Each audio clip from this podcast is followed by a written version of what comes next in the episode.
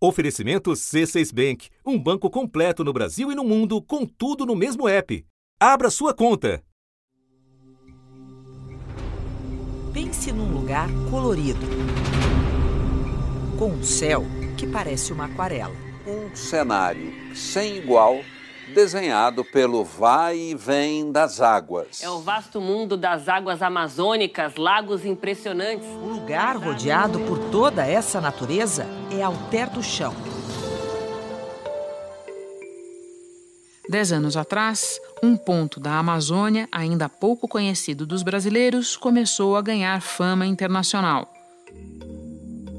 o jornal britânico The Guardian elegeu Alter do Chão, um vilarejo do município de Santarém, no Pará, como a praia mais bonita do Brasil.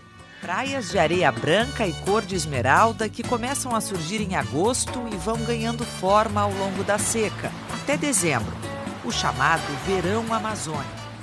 Foi quando o Brasil passou a prestar um pouco mais de atenção na vila de clima quente e úmido. Os turistas começaram a chegar em número cada vez maior, Hoje, o aeroporto de Santarém recebe voos de todas as grandes companhias e a atividade econômica número um é o turismo. Ainda assim, a vila de 6 mil habitantes mantém a atmosfera pacata. Fica dentro de uma área de proteção ambiental coberta de floresta e savana amazônicas.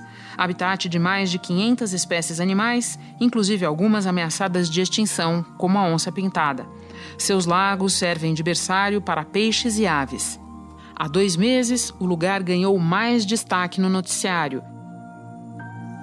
E não por suas belezas naturais. Um incêndio de grandes proporções atingiu uma área de proteção ambiental em Alter do Chão, distrito de Santarém. Segundo brigadistas, o fogo começou ontem e se alastrou por uma grande área da mata nativa, favorecido justamente pelo tempo seco e o vento na região. No episódio de hoje, a história de como o Caribe amazônico se tornou objeto da cobiça de grileiros e foco de incêndios, numa trama obscura que três investigações diferentes ainda parecem longe de desvendar.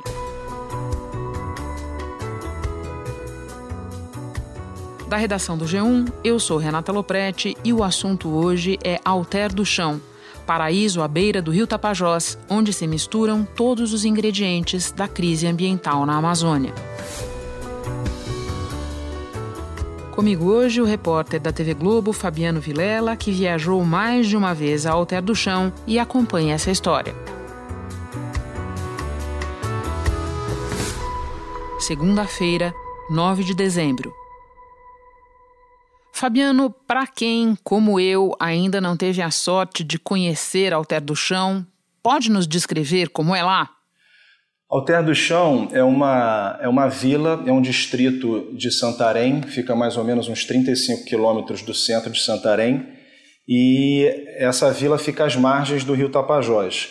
E o rio Tapajós é, é de uma beleza surpreendente, das águas é, esverdeadas, de cor esmeralda, é um, é um, lugar belíssimo e que atrai muita gente, tanto é, aqui na Amazônia nós só temos duas, duas estações definidas, né, que é o verão amazônico e o inverno amazônico, então durante seis meses do ano, entre geralmente maio e dezembro, que é a estação mais seca chamada de verão, a, a região se destaca pela, pelos bancos de areia que se formam, pelas praias, pelas ilhas, então você tem uma, uma paisagem deslumbrante, um pôr do sol que eu nunca vi um pôr do sol tão lindo na minha vida.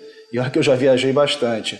E na, na época do inverno, quando tem a cheia do rio Tapajós, também atrai muita gente porque você consegue percorrer os igarapés que estão cheios, então você vê as árvores é, praticamente submersas, então é um outro tipo de paisagem que também atrai muita gente e é, e é maravilhoso da mesma forma. Eu prefiro no, no, verão como bom, bom admirador de praia, mas é, é, nesse aspecto eu acho que é o que mais, mais atrai as pessoas, é, são as belezas naturais de lá. Fica a dica turística. Agora eu te convido a voltar dois meses no tempo. O que aconteceu em Alter do Chão em setembro? No dia 14 de setembro, teve uma, uma queimada que chamou mais atenção do que as outras. Que eu converso com os moradores e eles dizem que as queimadas são comuns na região, mas não com a intensidade que teve é, dois meses atrás. Essa queimada foi numa região que fica muito próxima da vila de Alter do Chão, então os moradores conseguiam observar da vila a cortina de fumaça é, muito densa e que chamava muita atenção. 714, Alter do Chão continua pegando fogo. No alto dá para ver uma faixa de fogo no meio da mata. E os primeiros a chegar foram brigadistas voluntários de uma instituição chamada Brigadistas de Incêndio Florestal de Alter do Chão, vinculada a uma ONG chamada Instituto Aquífero Alter do Chão. Esses rapazes dessa brigada voluntária foram os primeiros a chegar à região. Já era fim da tarde, a gente conseguiu chegar no fogo, mas a gente recuou porque caiu a noite. E depois, é, com uma rede de comunicação que eles possuem com órgãos públicos, bombeiros, Secretaria de Meio Ambiente, polícia, só depois que foram chegando as outras, é, o, o, foi chegando o apoio para esses brigadistas que já estavam lá no fronte combatendo as chamas.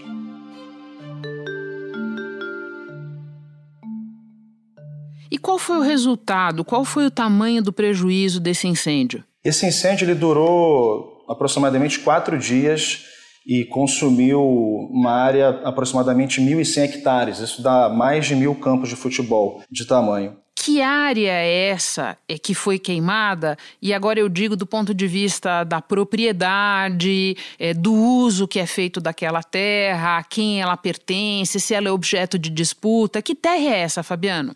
A Prefeitura de Santarém é, informou que aquela região que queimou faz parte de uma APA, a Área de Proteção Ambiental Alter do Chão. É uma unidade de conservação é, de responsabilidade municipal. As unidades de conservação têm diversas categorias. Né? A APA é uma das categorias que tem é, menos é, controle ambiental. Você, é, ela é mais flexível do que outras, como parques nacionais, florestas, que têm uma regra mais rígida em relação à ocupação.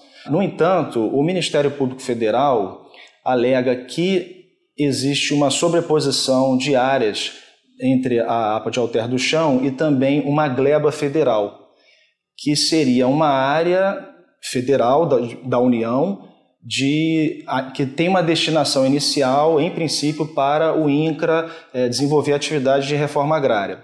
Só que isso ainda não está, ainda não chegou nessa etapa de você, por exemplo, estabelecer um assentamento. Então existe ali um conflito sobre exatamente que área é aquela. Eu, eu fui a campo para acompanhar, para descobrir, para voltar no local do incêndio e eu verifiquei inúmeros lotes de terra naquela região, inclusive em áreas que já haviam sido queimadas, que foram queimadas nesse último incêndio, e você via claramente cercas novas é, instaladas recentemente. A gente percebe que o arame é novo, as estacas não estão queimadas, e aqui do outro lado também tem uma cerca nova. O portão está trancado com dois cadeados e lá dentro tem duas áreas cobertas. Não só essas cercas, mas também, inclusive, já muros começando a ser construídos. Então, eu observei de 10 a 20 loteamentos só numa área que eu circulei. é claro que eu não circulei os, os mil hectares de, de, área queimada. Isso já na área é, que foi queimada outro dia, é isso? Exatamente, exatamente. Na área que foi queimada. É, e que me chamou a atenção, inclusive, foi essa, foi essa cena. Estava é, tudo queimado e, e, e essa área estava cercada. Eram lotes aproximadamente de 20 metros de frente por, por 30 ou 50 de, de, de, de profundidade. Então não, era, não eram grandes lotes, mas você via claramente que que havia várias, vários lotes naquela região, inclusive com eu vi duas ou três placas de vende-se, vende-se esse terreno, vende-se esse terreno próximo ao Igarapé. Eu vi inclusive malocas dentro desse, desses lotes, pequenas coberturas, que provavelmente as pessoas passam o dia lá, é, mergulham no Igarapé e depois voltam para suas casas. Mas de qualquer forma está loteado, alguém cercou aquela área ali para uso dentro de uma área de proteção ambiental ou de uma área da União Federal, portanto, é, não deveriam estar ali.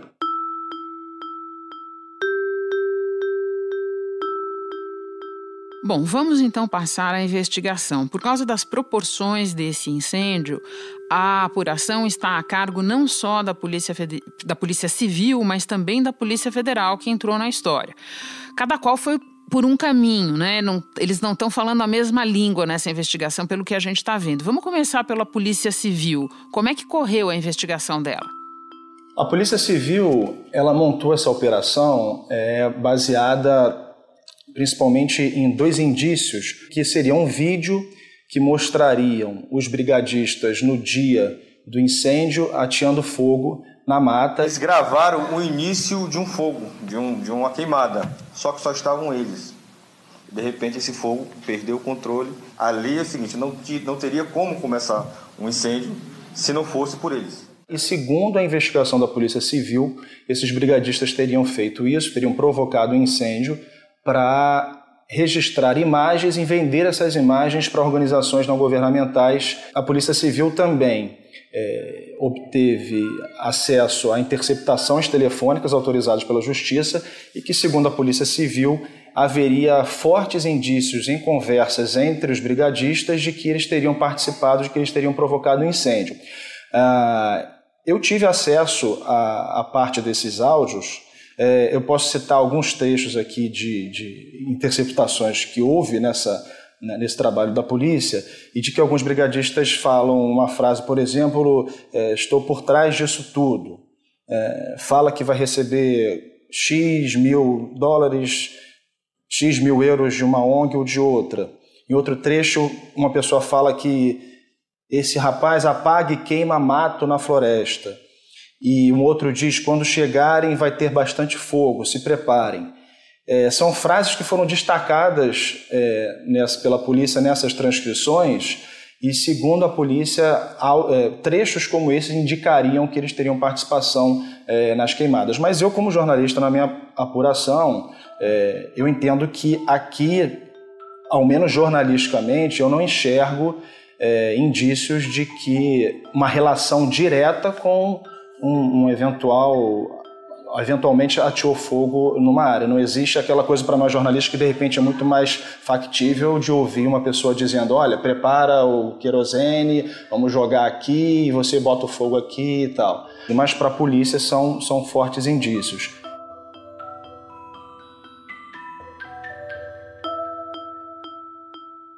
E a partir desses indícios, o que fez a Polícia Civil? A Polícia Civil fez o pedido de prisão preventiva e quem acatou o pedido foi o juiz Alexandre Rise. A Polícia Civil do Pará prendeu preventivamente quatro brigadistas que combatem incêndios florestais. Eles são considerados suspeitos de atear fogo numa área de proteção ambiental. Eles negam a acusação.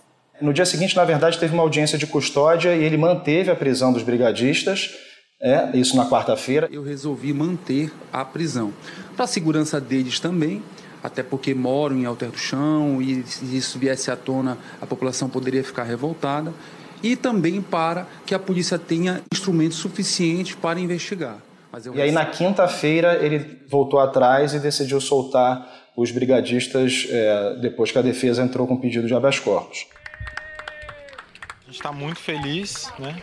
E muito feliz de poder explicar agora tudo que a gente já poderia ter explicado em liberdade, a gente está tudo certo, tudo dentro da lei.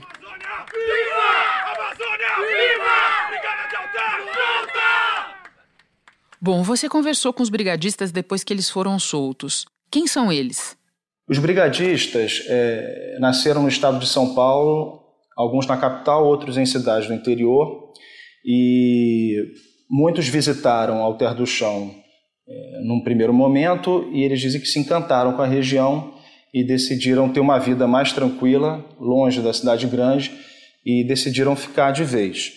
Eu lembro de ficar cheirando a água, o cheiro do Tapajós me, me deixou encantado muito rápido. Chegando aqui eu descobri que eu, que eu tinha tudo, tudo aquilo que eu sonhei quando eu era criança.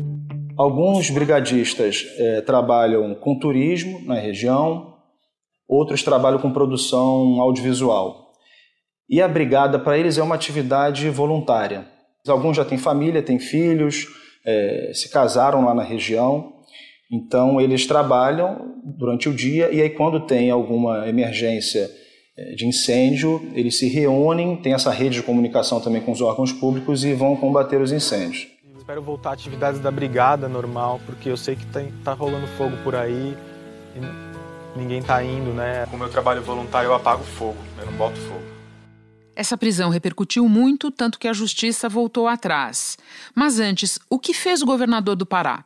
É, teve uma repercussão muito grande, é, né, não só no Brasil, aqui com várias é, entidades saindo em defesa dos brigadistas, cobrando é, uma, uma investigação que fosse mais contundente, que mostrassem evidências, é, em princípio, da atuação da possível, do possível envolvimento desses brigadistas e também teve uma, uma, uma, repercussão internacional importante. Depois disso, o governador do Pará, Helder Barbalho, do MDB, ele determinou a troca do comando do inquérito. Determinei com que houvesse a mudança do presidente do inquérito.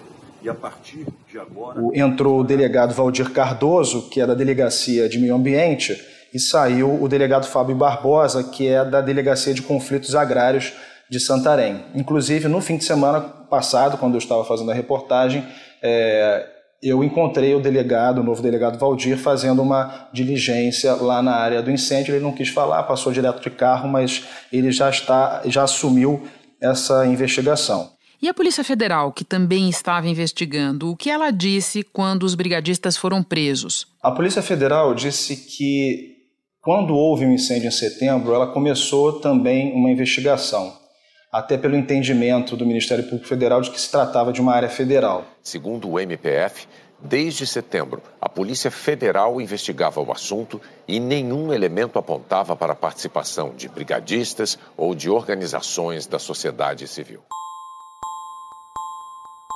Segundo a Polícia Federal, é, não existe um prazo ainda para concluir o inquérito, eles ainda estão ainda estão em investigação e numa das fases agora é da conclusão da perícia. Eles estão fazendo, eles fizeram perícias de campo e também cruzaram com imagens de satélite para tentar determinar onde o fogo começou e qual área atingiu. Por enquanto ainda não há, a Polícia Federal ainda não, não, não chegou, não informou que não chegou ainda a responsabilizar alguém pela, pelo incêndio florestal. Quem poderia ter provocado isso, se foi o brigadista, se foi o, eventualmente uma grilagem de terra, uma especulação, especulação imobiliária.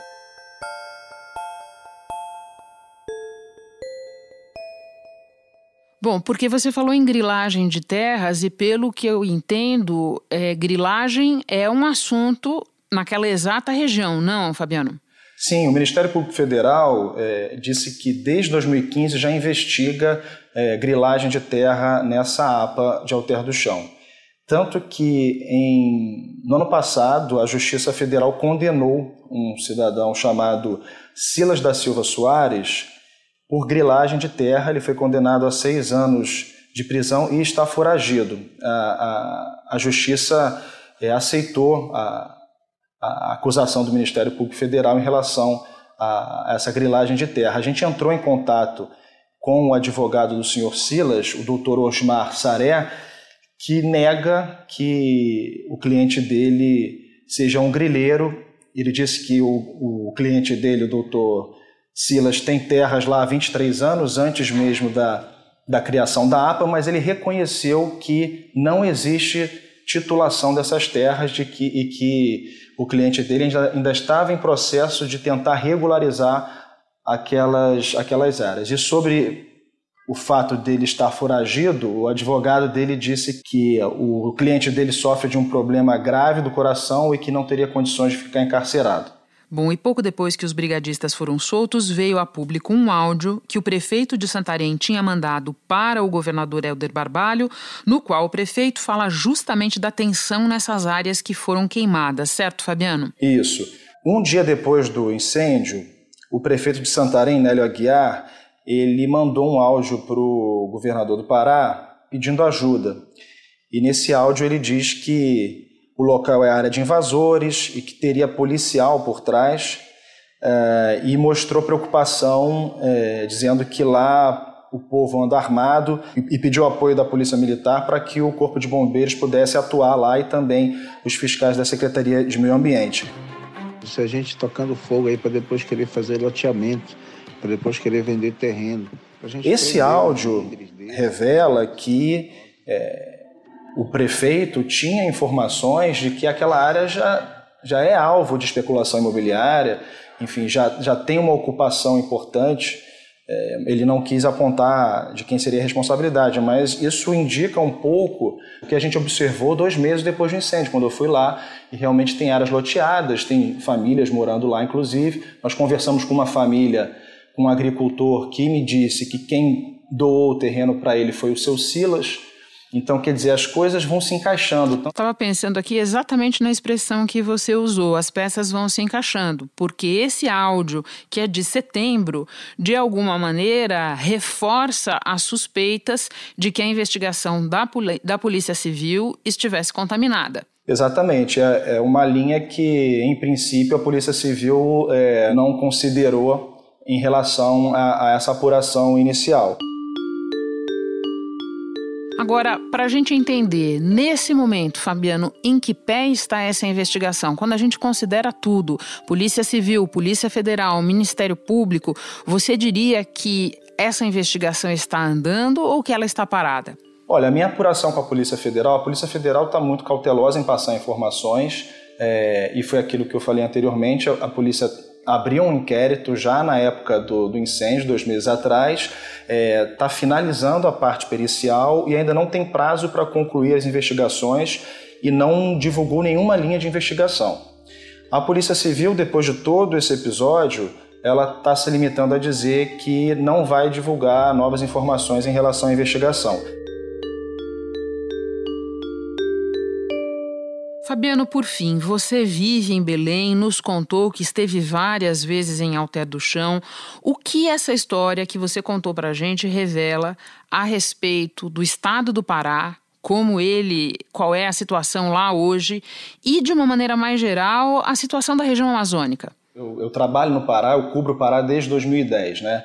Então, eu já fui algumas vezes a Alter do Chão e pela primeira vez é, é, verifiquei um, uma queimada dessa proporção.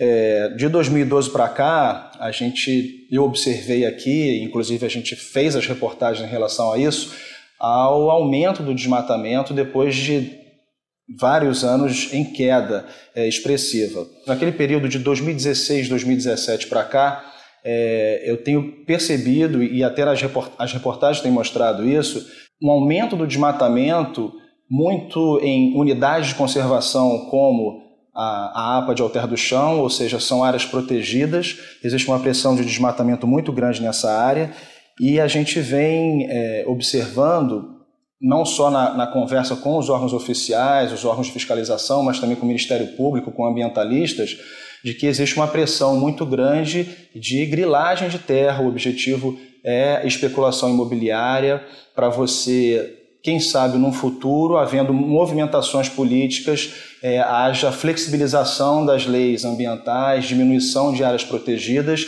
e, aí, consequentemente, uma possibilidade de você regularizar essas áreas que foram invadidas. Isso é o que me parece, é, numa observação de jornalista, é, o que aconteceu em Alter do Chão, uma espécie de microcosmo do que vem acontecendo na Amazônia, é, especialmente depois de 2017, com movimentações, é, ainda na época do, do ex-presidente Temer, de é, medidas provisórias que pudessem flexibilizar é, essas áreas protegidas. O presidente Michel Temer sancionou hoje uma lei que regulariza a ocupação de terras da União. E isso provocou críticas de ambientalistas. Eles dizem que as mudanças na legalização de áreas da Amazônia podem estimular a grilagem e agora, no, no governo Bolsonaro, quer dizer, a gente está atingindo desde 2017, agora a gente teve um aumento no desmatamento em 2018, um outro aumento muito expressivo agora em 2019, também com essa mensagem que a gente percebe de que o, haverá espaço para regularização de áreas é, invadidas. O desmatamento na Amazônia cresceu quase 30% no período de agosto do ano passado a julho deste ano, em relação aos 12 meses anteriores. É o maior desmatamento registrado nos últimos 10 anos. Fabiano, muito obrigada pelo relato, pelas tuas informações. Bom trabalho para você aí. Obrigado, Renata. Conte com a gente. Eu fico por aqui, até o próximo assunto.